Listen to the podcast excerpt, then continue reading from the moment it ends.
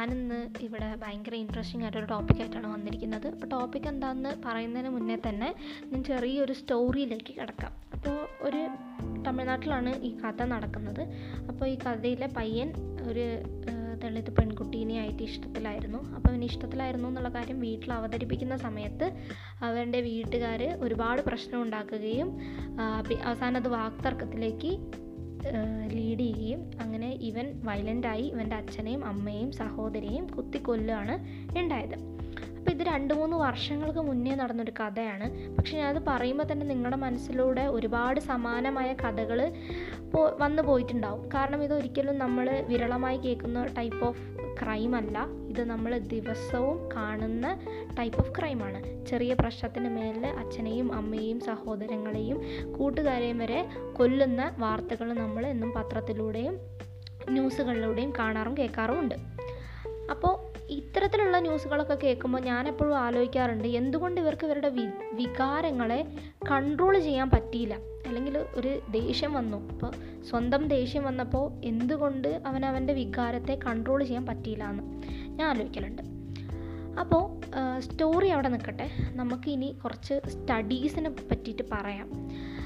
ആയിരത്തി തൊള്ളായിരത്തി എഴുപതോടു കൂടി തന്നെ ആൾക്കാർ ചിന്തിച്ചു തുടങ്ങിയ ഒരു കാര്യം എന്താണെന്ന് പറഞ്ഞു കഴിഞ്ഞാൽ നമ്മളെപ്പോഴും കേൾക്കുന്ന ഒരു വാക്കാണ് ഇന്റലിജൻസ് അല്ലേ? ഇന്റലിജൻസ് ടെസ്റ്റ് ചെയ്യാൻ വേണ്ടിയിട്ട് നമ്മൾ ഐ ക്യു ടെസ്റ്റ് ചെയ്യാറുണ്ട് അല്ലേ? അപ്പോൾ ഐ ക്യു ടെസ്റ്റിൽ ഭയങ്കര സ്കോറൊക്കെ കിട്ടിക്കഴിഞ്ഞാൽ നമ്മൾ എന്താ പറയുക ഓ അവന് ഭയങ്കര ബുദ്ധിയാട്ടോ. നിനക്ക് ഭയങ്കര ബുദ്ധിയല്ലേ ആൽബർട്ട് ഐൻസ്റ്റീനൊക്കെ ഭയങ്കര ഐ ക്യു സ്കോർ ആയിരിക്കും കേട്ടോ. അപ്പോൾ ഇങ്ങനെയൊക്കെ നമ്മൾ എപ്പോഴും കേൾക്കാറുള്ളതാണ് അപ്പോൾ ഐ ക്യു സ്കോറിൽ ഒരുപാട് നല്ല സ്കോർ കിട്ടുകയും പഠനത്തിൽ ഒരുപാട് മികച്ച പ്രകടനം കാഴ്ചവെക്കുന്ന ആൾക്കാർ പലപ്പോഴും ജീവിതത്തിൽ ഒരിക്കലും സക്സസ് ആയി കണ്ടിട്ടില്ല. അപ്പോൾ എന്തുകൊണ്ടാണ് ആൾക്കാർ ഇങ്ങനെ സക്സസ് ആവാത്തത് എന്ന് ആൾക്കാർ സ്റ്റഡി ചെയ്ത് തുടങ്ങി? അപ്പോൾ സ്റ്റഡി ചെയ്ത് തുടങ്ങിയ അവസാനം അവരൊരു കൺക്ലൂഷനിലെത്തി എന്താണെന്ന് വെച്ചാൽ ജീവിതത്തിൽ വിജയിക്കാൻ ഐ ക്യു മാത്രം പോരാ വേറൊരു കഴിവും കൂടി വേണമെന്ന് പറഞ്ഞു. അപ്പോൾ എന്താണ് ആ കഴിവ്? അതാണ് വൈകാരികമായ ബുദ്ധി. വൈകാരികമായ ബുദ്ധി അല്ലെങ്കിൽ ഇമോഷണൽ ഇന്റലിജൻസ് അല്ലെങ്കിൽ ഇ ക്യു ഇമോഷണൽ ക്വഷ്യൻ അപ്പോൾ ഇ ക്യൂവിനെ പറ്റിയിട്ട് ആയിരത്തി തൊള്ളായിരത്തി തൊണ്ണൂറുകളിൽ ഒരുപാട് പഠനങ്ങൾ നടന്നിട്ടുണ്ടെങ്കിലും ആയിരത്തി തൊള്ളായിരത്തി തൊണ്ണൂറ്റി അഞ്ചിൽ ഡാനിയൽ ഗോൾഡ്മാൻ എന്ന് പറഞ്ഞ ജേർണലിസ്റ്റിന്റെ ഇമോഷണൽ ഇന്റലിജൻസ് എന്ന് പറഞ്ഞ ബുക്കാണ് ഒരുപാട് ഡിസ്കഷൻസിലേക്ക് ലീഡ് ചെയ്തത്.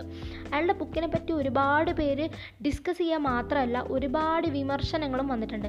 പക്ഷേ ലോകവ്യാപകമായി ഇമോഷണൽ ഇന്റലിജൻസിന്റെ പ്രാധാന്യത്തെ ചൂണ്ടിക്കാണിക്കാൻ അദ്ദേഹത്തിന്റെ ബുക്ക് ഒരുപാട് വലിയൊരു സ്ഥാനം തന്നെ നിർവഹിച്ചിട്ടുണ്ട്.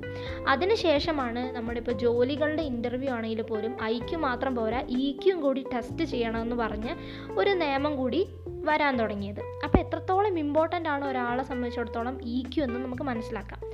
എങ്ങനെയാണ് ഒരാൾ ഇമോഷണലി ഇന്റലിജന്റ് ആണെന്ന് പറയുക എന്ന് ഇനി നമുക്ക് നോക്കാം. അപ്പോൾ ഇത് ഇതിനു വേണ്ടിയിട്ട് ഡാനിയൽ ഗോൾമാൻ വ്യക്തമായിട്ടുള്ള എക്സ്പ്ലനേഷൻ തന്നിട്ടുണ്ട്. അദ്ദേഹം പറഞ്ഞത് അഞ്ച് കഴിവുകൾ ഉണ്ടെങ്കിൽ ഒരാൾക്ക് ഇമോഷണലി ഇന്റലിജന്റ് ആണെന്ന് പറയാം. അഞ്ചാമത്തിൽ അഞ്ചെണ്ണത്തിൽ ആദ്യത്തെ കഴിവാണ് സെൽഫ് അവയർനെസ് എന്ന് പറഞ്ഞു കഴിഞ്ഞാൽ എനിക്ക് എന്നെപ്പറ്റി പൂർണമായ ബോധ്യം ഉണ്ടാവണം.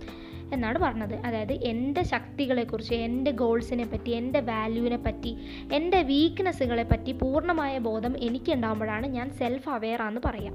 രണ്ടാമത്തതാണ് സെൽഫ് റെഗുലേഷൻ എന്റെ വികാരങ്ങളെ എനിക്ക് കൺട്രോൾ ചെയ്യാൻ പറ്റണം. എനിക്ക് ദേഷ്യം വന്നു. അപ്പോൾ എനിക്കത് കൺട്രോൾ ചെയ്യാൻ പറ്റുവാണെങ്കിൽ എനിക്ക് സെൽഫ് റെഗുലേറ്റഡ് ആണ് ഞാനെന്ന് പറയാൻ പറ്റും.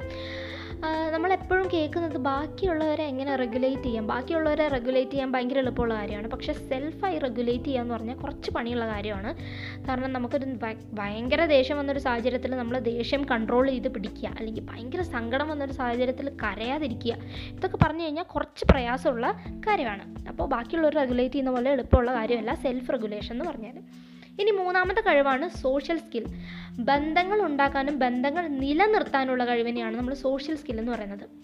നമ്മളിപ്പോൾ എവിടെ ജീവിക്കുകയാണെങ്കിലും നമ്മൾ ഒരാളെയായിട്ട് ഒരു ബന്ധം നിലനിർത്തുക അല്ലെങ്കിൽ നമുക്കൊരു സുഹൃത്ത് ഉണ്ടാവുക അല്ലെങ്കിൽ നമുക്ക് കമ്മ്യൂണിക്കേറ്റ് ചെയ്യാൻ ഒരാളുണ്ടാവുക എന്ന് പറഞ്ഞു കഴിഞ്ഞാൽ നമുക്ക് സോഷ്യൽ സ്കില്ല് വേണം അല്ലേ? ഒരാളെ പരിചയപ്പെടുക അല്ലെങ്കിൽ ആ ഒരു റിലേഷൻഷിപ്പ് കണ്ടിന്യൂ ചെയ്യുക.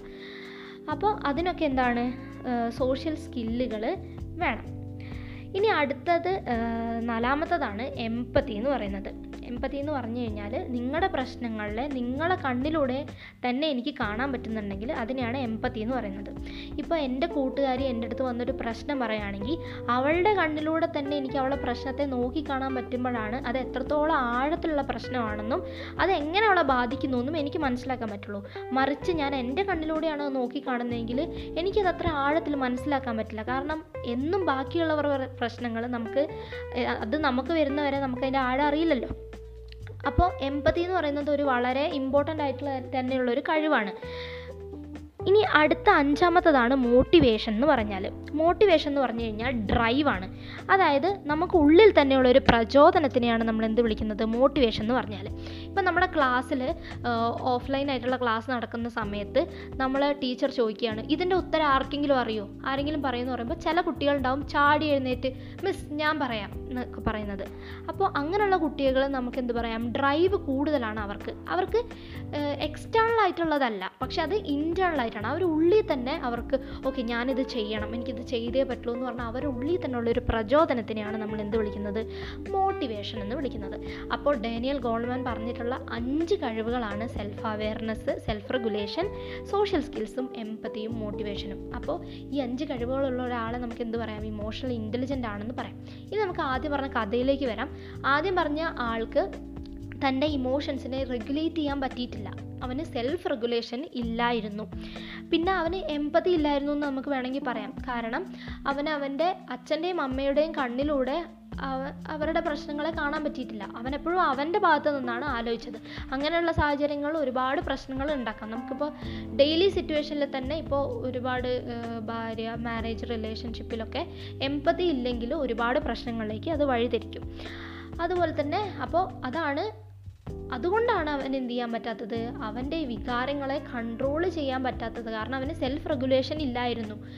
അതുകൊണ്ടാണ് അവൻ അവന്റെ അച്ഛനെയും അമ്മയെയും സഹോദരിയെയും വെട്ടിക്കൊള്ളേണ്ടി വന്നത്. അപ്പോൾ നമ്മൾ ഇന്നൊരു സാഹചര്യം ഇപ്പോൾ നമ്മൾ ജീവിക്കുമ്പോൾ നമ്മൾ ജനനം മുതൽ മരണം വരെ നമുക്ക് ഇമ്പോർട്ടന്റ് ആയി വേണ്ട കഴിവുകൾ തന്നെയാണ് ഈ അഞ്ച് കഴിവുകൾ എന്ന് പറയുന്നത്.